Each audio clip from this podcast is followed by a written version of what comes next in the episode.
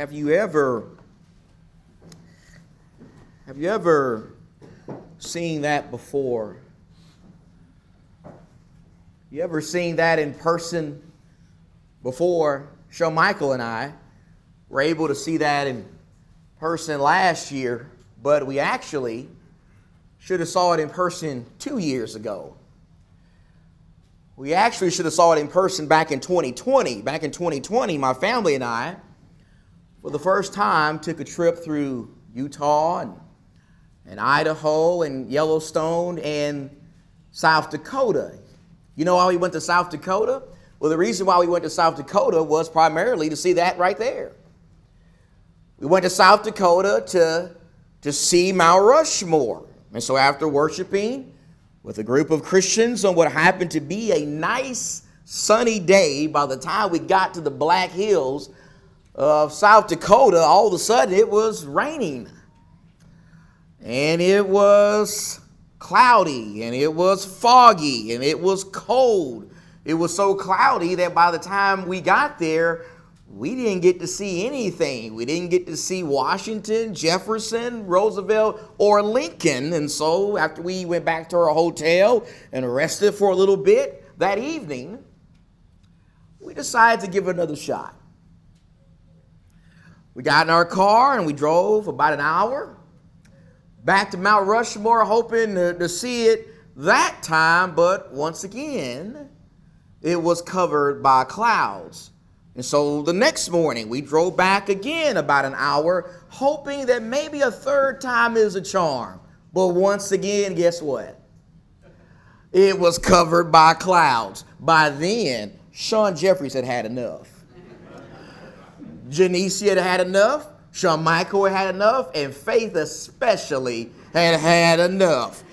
Mount Rushmore may have been great, but it wasn't worth a fourth trip on our vacation. We had already wasted enough time trying to see a bunch of dead presidents. We had wasted a bunch of time. And let me just ask you have you ever done that before? You ever wasted time before? You ever found yourself putting a lot of energy into something and a lot of effort into something and even a lot of resources into something only to be disappointed with the end result. For example, have you ever done that before when it came to watching a movie? You ever spent about two or three hours watching a movie, and then at the end of that movie, you said to yourself, you know what? That was a waste of time. The acting was terrible. The movie wasn't really that good. I can't tell you how many times I've felt that way watching Star Wars movies. What about,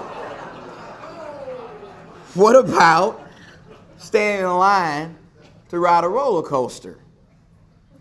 You ever stood in line in a hot on a hot summer day for a couple of hours waiting to ride a roller coaster and by the time you got off that ride you said to yourself, "You know what? That was a waste of time."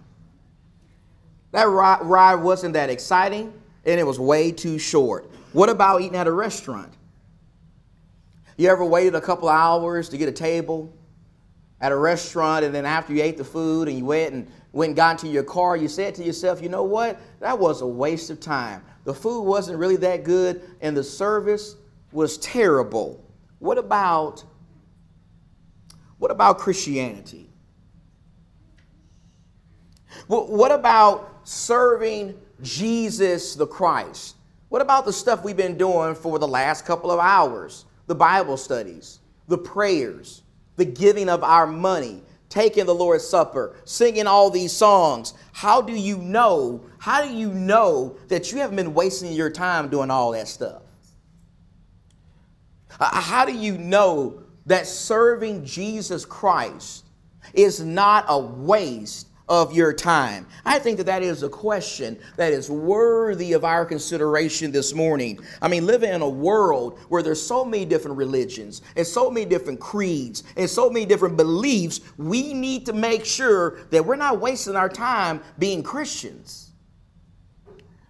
We need to make sure that the leader of our faith Jesus of Nazareth is not a phony and a fraud and a fake. We need to make sure that he is who he claimed to be, and the Bible is the Word of God, and heaven is real, and hell is real, and the judgment day is real. And when we repented and got baptized for the remission of our sins, we really got that. We really got remission of sins. We got to make sure that all the stuff we're doing as Christians is not a waste of time. The question is, how do we do that? How do we confirm that? What evidence do we have that confirms that living a life devoted to Jesus Christ won't just make us better people or good model citizens, but it is in fact the truth. It is in fact something that if we do it, we will go to heaven to be with God. Well, according to what the apostle Paul told us in 1 Corinthians chapter 15, back to where our scripture reading came from this morning, Paul says that the key piece of evidence God has given us that confirms that being a Christian is not a waste of time is that right there. It is the empty tomb. It is the empty tomb of Jesus. It is the fact that Jesus didn't just die, and he wasn't just buried, but he was also resurrected. He was also raised up on the third day, and he was seen all over the place. He was seen by hundreds and hundreds of eyewitnesses.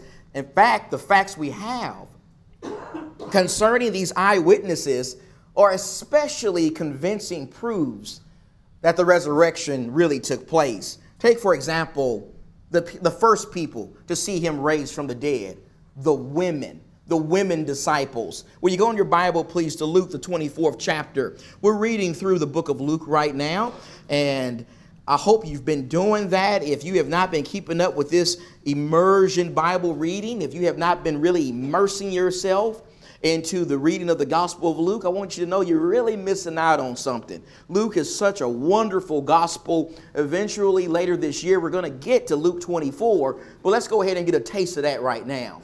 In Luke, the 24th chapter, beginning with verse number 1, the Bible says, But on the first day of the week, that's Sunday, on the first day of the week at early dawn, they, and the they there is a reference to women, the women disciples, they came to the tomb bringing the spices which they had prepared. And they found the stone rolled away from the tomb. And when they entered, they did not find the body of the Lord Jesus.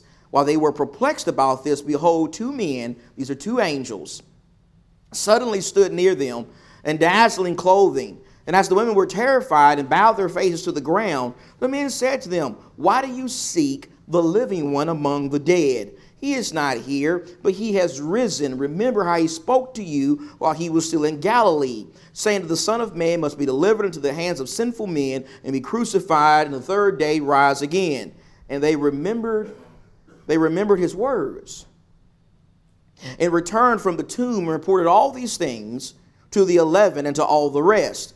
Now they, they were Mary Magdalene and Joanna and Mary the mother of James also, the other women with them were telling these things to the apostles, but these words appeared to them as nonsense, and they would not believe them. Now, I want you to ponder on these verses for just a moment or two. I want to suggest that if this story, if the resurrection story of Jesus Christ was made up, if it was a fabrication, you would not find these verses in your Bible.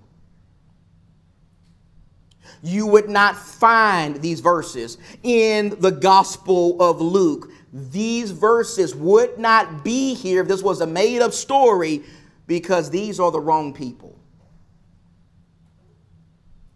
These are the wrong people. Jesus appeared to the wrong people first after being raised from the dead. Someone says, well, why are these the wrong people for him first to appear to? Well, I'll tell you why these are the wrong people for him to first appear to if you promise not to stone me. The reason why these are the wrong people is because, contrary to how the righteous men of God in this room view women today, And contrary to how Jesus views women, and contrary to how God views women at this time, in this culture, and this society, women were not valued.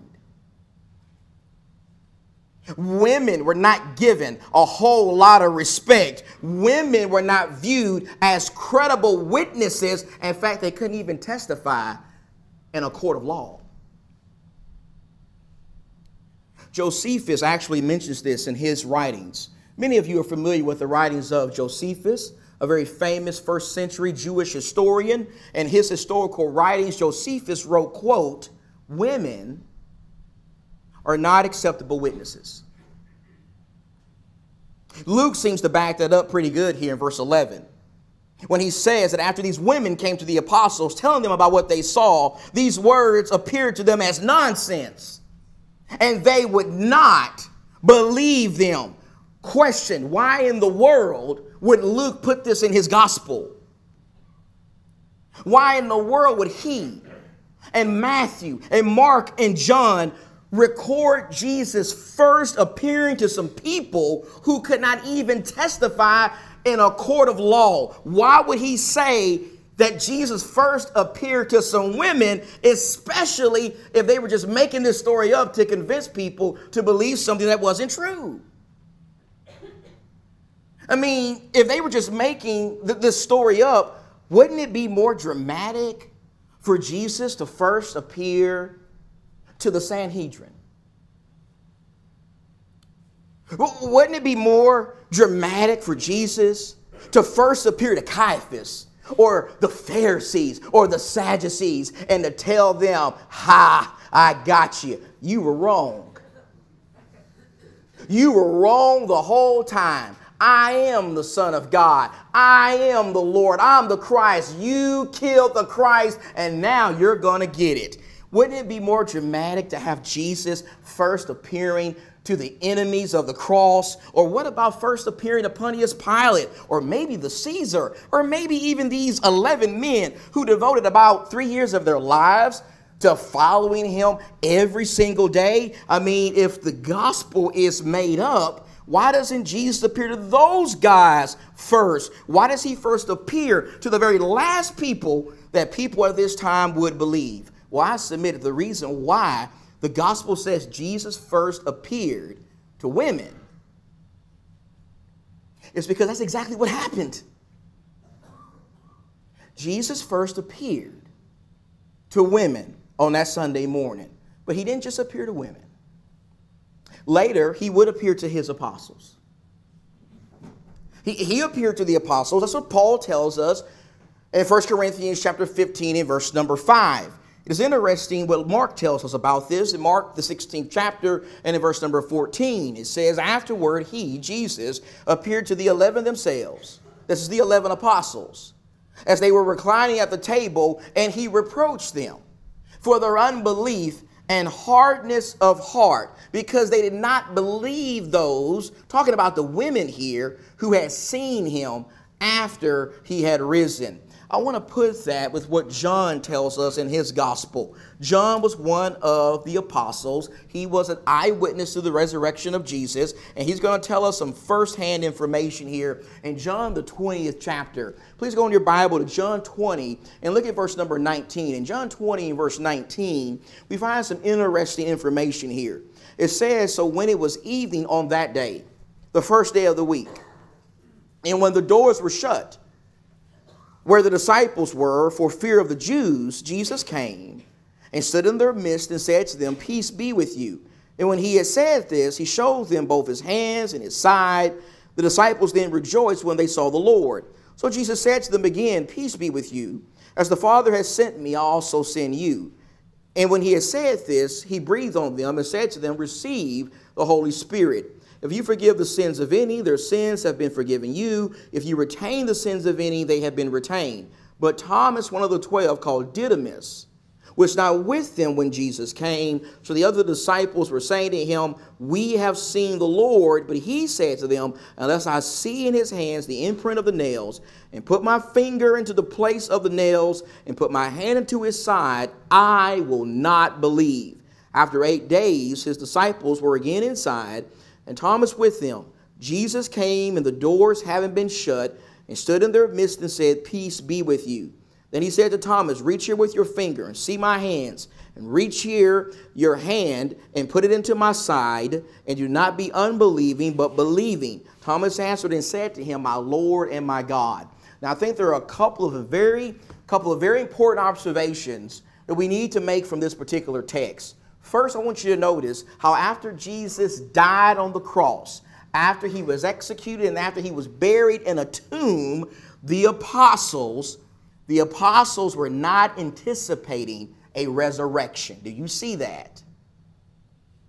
They were not anticipating seeing a risen Jesus. They were not anticipating seeing him victorious over death. In addition to not believing the testimony of the women, John tells us that after Jesus died, the apostles went into hiding. The apostles locked themselves in a room in fear of the Jews. They thought that the cause of Jesus Christ was over. And again, we got to ask ourselves a question. The question is why is that information there? Why is that there?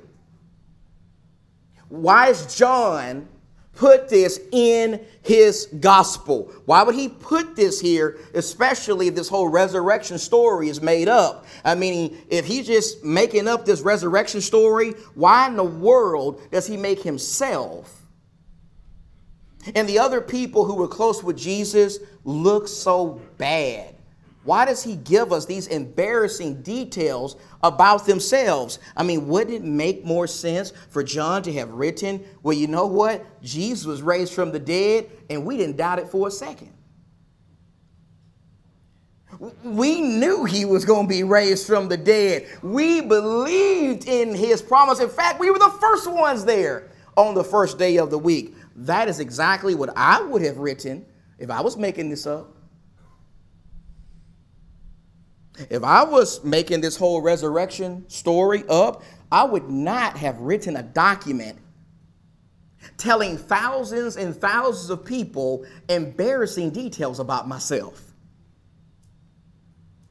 I would not be telling people that when my spiritual leader, this guy I devoted myself to for three years, when he died, well, you know what I did? I started running.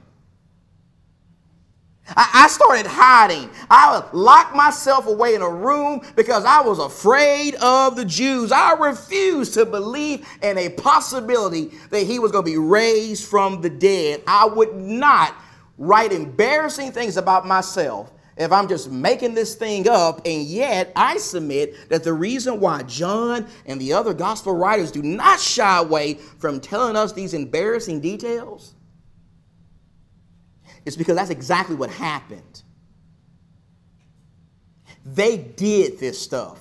The Apostle Peter, for example, in addition, now think about this, in addition to abandoning Jesus in the Garden of Gethsemane, in addition to denying Jesus in the courtyard of Caiaphas, not one time, not two times, but three times, in addition to refusing to believe the women when they said, We saw him raised. He kept his promise. In addition to doing that embarrassing stuff, you know what else he did? He was hiding. Peter was running. Peter was afraid for his life. He was tucked away in a locked room. He was scared to death after Jesus died. And yet, what do we find him doing in Acts chapter 2? Well, now all of a sudden, just a few weeks later, in Acts chapter 2, he's in Jerusalem of all places, in front of a crowd of hostile Jews thousands of hostile Jews, many personally responsible for the death of Jesus, and he preaches the gospel and he tells them that Jesus is the Lord and the Christ, and they were the ones who killed him. What in the world happened to Peter? How in the world did he transform into that? How in the world is he transformed from being a coward who denied Jesus to a servant girl to someone who only about a month later told thousands and thousands of Jews that Jesus is in fact the Christ?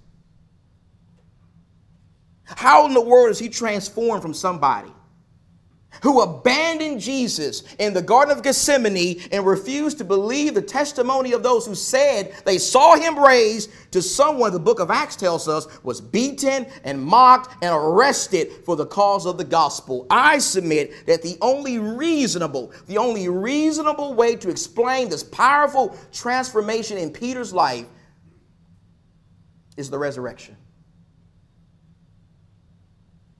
It is the resurrection of Jesus Christ. It is the fact that he personally saw Jesus raised, he saw him die, he saw him alive three days later, and he knew that if he died, testifying of that to the world, he wouldn't be dying for something that he knew was a lie.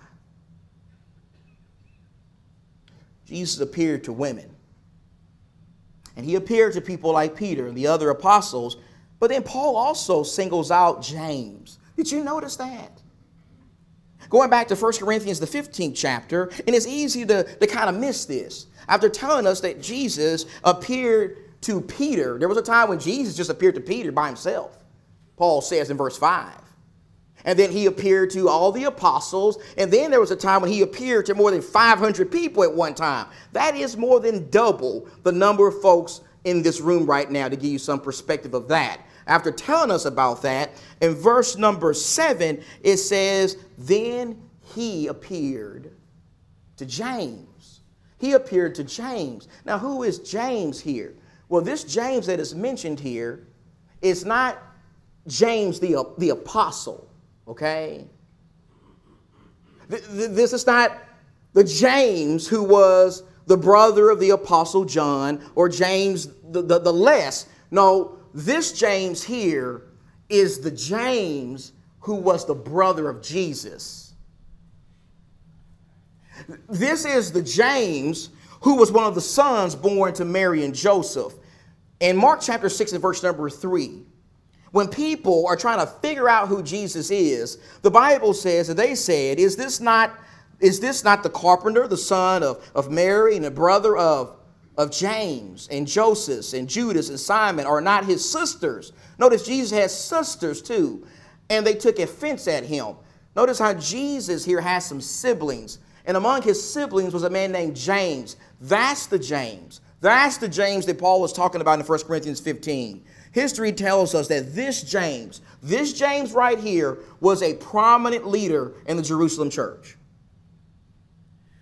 He was someone who wasn't just the brother of Jesus, but he also contributed to a book you, you have in your Bible. He wrote the book of James. He also most likely was murdered for the cause of the gospel. His inclusion here in the list of people of 1 Corinthians chapter 15 is extremely powerful because we got to understand that unlike the apostles, unlike Peter and, and James and John and, and even Mary Magdalene, James, the brother of Jesus, he did not believe in Jesus during his three year ministry.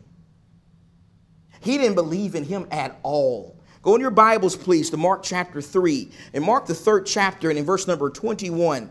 In Mark the third chapter, and in verse number 21, the Bible says that when his own people, notice that language, his own people, when his own people heard of this, they went out to take custody of him, for they were saying he has lost his senses. Jesus is crazy. This guy is nuts.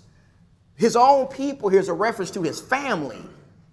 It is refer- it's a reference to his siblings. It's a reference to people like James. He didn't believe in Jesus. He thought Jesus was crazy. Now go in your Bible to John chapter 7 because John's going to back that up. In John, the seventh chapter, and we're going to look at verse number 3. In John, the seventh chapter, and in verse number 3, the Bible says this as Jesus is trying to avoid going to Jerusalem because it's very hostile for him in Jerusalem at this point. It says, Therefore his brothers said to him, Leave here and go into Judea, so that your disciples also may see your works which you're doing. For no one does anything in secret when he himself seeks to be known publicly. If you do these things, show yourself to the world. They're mocking Jesus here. Verse 5 says, For not even his, not even his brothers not even his brothers were believing in him. His brothers did not believe in him. His brothers there includes James. James did not believe in Jesus during his three year ministry. And yet, what do we find when we go to the book of James? Look at James chapter 1. We go to James chapter 1, and this is James, the brother of Jesus, in verse number 1. He begins the book with these words. In James 1 in verse 1, he says, James, a what? A bondservant. A bondservant or slave of God and of the Lord Jesus Christ. Notice how James begins this book. Notice how James does not begin this book by referring to himself as the brother of Jesus. Notice how James does not begin this book by throwing out the brother of Jesus card. He doesn't say, Hey, I'm the brother of Jesus. Hey, I'm that guy who was raised with Jesus. No, James doesn't begin the book in that way. Instead, he begins this book by referring to himself as a bondservant of Jesus. He says, I'm a slave of Jesus. What in the world happened to him? What in the world caused him to experience this dramatic shift? What caused him to go from mocking Jesus and doubting Jesus and calling Jesus crazy to referring to himself as a bondservant of Jesus and even being willing to suffer for the cause of Jesus? I submit that the only reasonable explanation for this kind of transformation in James is the resurrection. It is the fact that James really did see Jesus raised from the dead, and that convinced him that he had been wrong for all those years, and his brother really is the Son of God. Jesus appeared to James. But probably the most powerful and convincing witness we have to the resurrection is the Apostle Paul. The Apostle Paul, in 1 Corinthians, the 15th chapter, and in verse number 8, Paul says, And last of all, as to one untimely born, he appeared to me also. Why should we believe that? Why should we believe that Paul saw Jesus raised from the dead? I mean, anybody can say that. I can say that this morning. Why should we believe that Paul really saw a risen Jesus? Well, probably the best way to find an answer to this question is to just take a moment or two to consider what history tells us about Paul. Remember, before he became, before he became the great apostle Paul that we love and respect so much today, before he became that guy, he was first who? Well, he was first Saul. He was first Saul of Tarsus. Saul of Tarsus came from the tribe of Benjamin. Saul of Tarsus was a Pharisee. Saul of Tarsus was a very zealous Jew. He was a very zealous promoter, not of Christianity, but of Judaism. He zealously promoted Judaism. In fact, according to Acts chapter 7, when a Christian named Stephen was brought before the Sanhedrin Council and sentenced to die because he was a follower of Jesus, you know what Saul did? Saul was in hearty agreement to that. Saul cheered that on. Saul took pleasure in seeing a Christian be stoned to death. In fact, it is that particular moment, Stephen's death, that motivated Saul to begin trying to destroy the church. He wanted to punish as many Christians as he could. He went from house to house, ravaging the church, dragging men and women who were Christians out of their homes and throwing them in jail. That's what the Bible tells us in Acts 8 and verse 3. Saul was not a friend of Christianity. Saul was not a promoter of the gospel. In the early days of the church, Saul was not viewing Christianity as just another world religion that needs to be left alone. Instead, Saul viewed Christianity as a threat.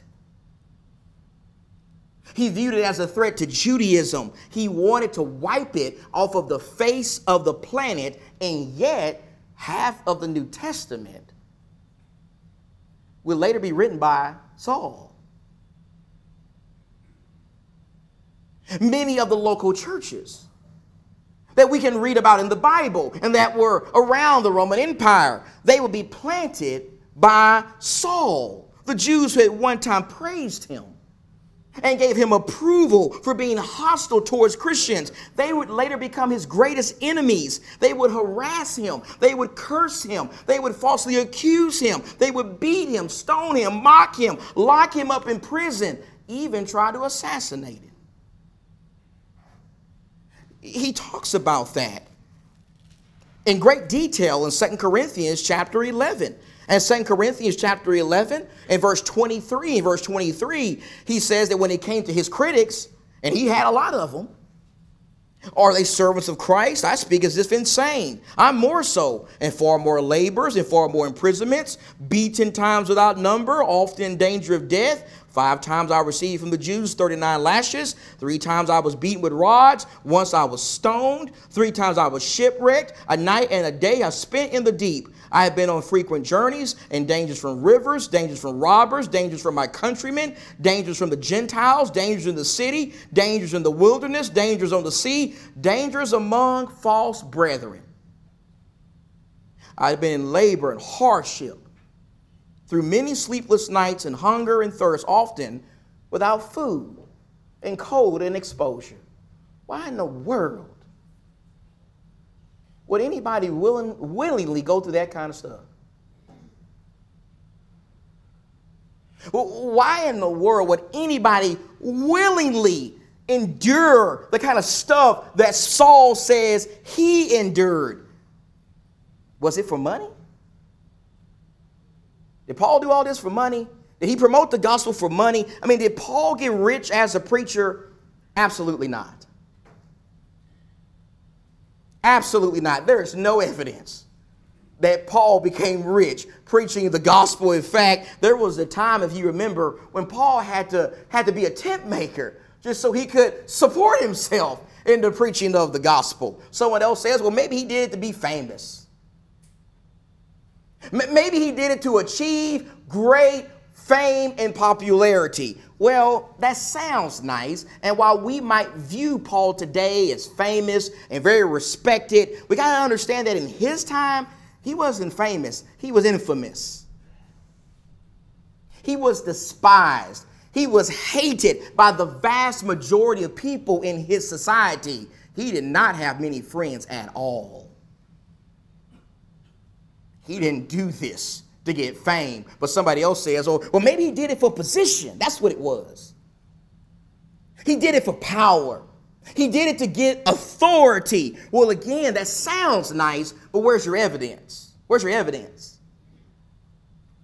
Where's your evidence that Paul gained a lot of power by being a Christian? In fact, according to the evidence, Paul received intense levels of persecution, both from the Jews and the Romans, and he would eventually be executed by the government because of his faith.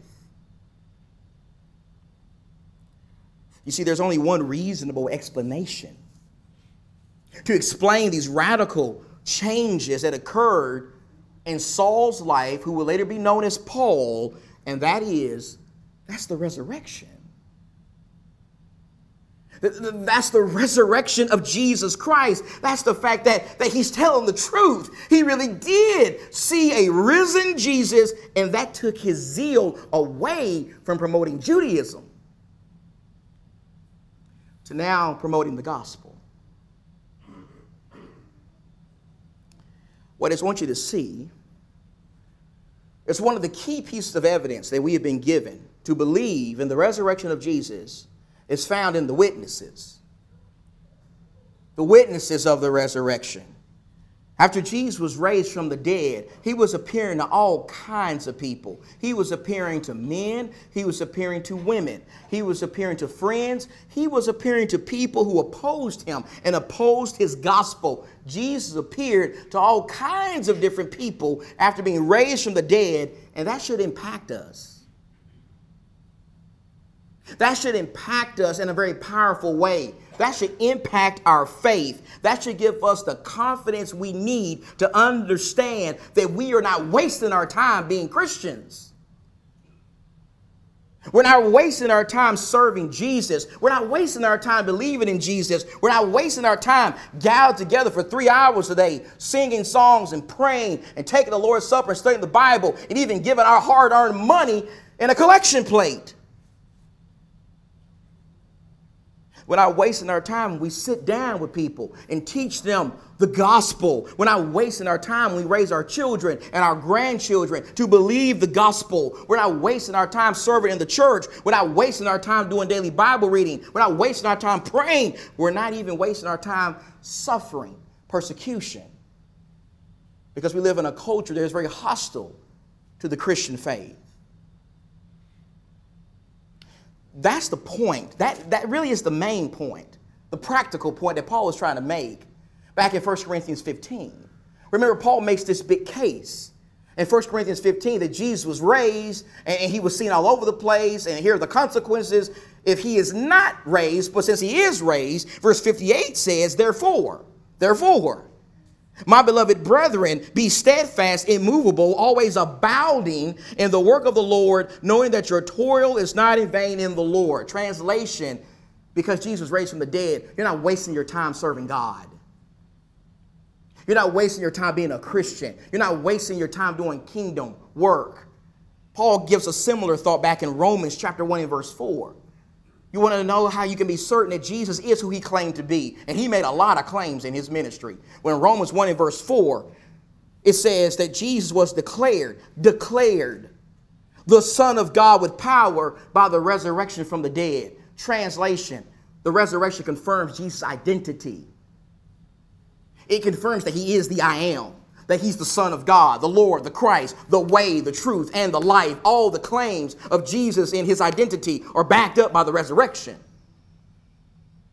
In fact, not only is the identity of Jesus backed up by the resurrection, but Paul has something else to say to the people in Athens. In Acts 17, in verse 30.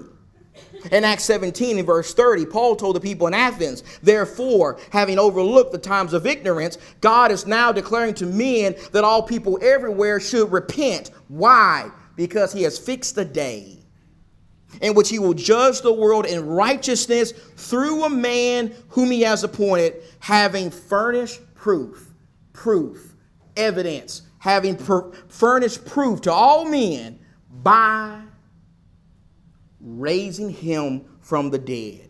Paul says that not only can we be certain about the identity of Jesus, but we can also be certain about what's to come after we die. We, we can be certain that, like the Lord was raised, we're also going to be raised one day and we're going to stand before God. We're going to give an account of ourselves to God. The resurrection and those who saw it confirm that reality as well. Now, before we go into our invitation, let me just say this so that no one gets the wrong idea. I know, I know that there is no mandate in the Bible for a special once a year celebration of the resurrection of Jesus. I know that. I know that according to the Bible, we are to celebrate. And remember the redemptive work of Jesus on the cross every first day of the week when we partake of the Lord's Supper. I know that. Most of you know that. But I also do believe this that since the vast majority of people and our culture and society are thinking about the resurrection of Jesus today, it is also timely for us to think about it today also. It is also timely for us to remind ourselves again of the main thing preached by the Christians in the Bible and the need we have today to follow in their footsteps. You see, like the Christians in the Bible, we too today most bo- must boldly proclaim to a sin sick world that we are not wasting our time serving Jesus, and they won't be wasting their time serving Jesus because he didn't just die and he wasn't just buried, but he was also raised and he was seen by many witnesses. That's the gospel of Jesus Christ. And if there's someone here this morning who needs to obey that gospel for the first time. We're going to give you an opportunity to do just that. If, you need, if you need to confess your faith in Jesus, repent of your sins, and obey his commandments to be buried in water and be resurrected out of that water to newness of life, we're going to invite you to come to the front right now. Let's stand, let's sing together.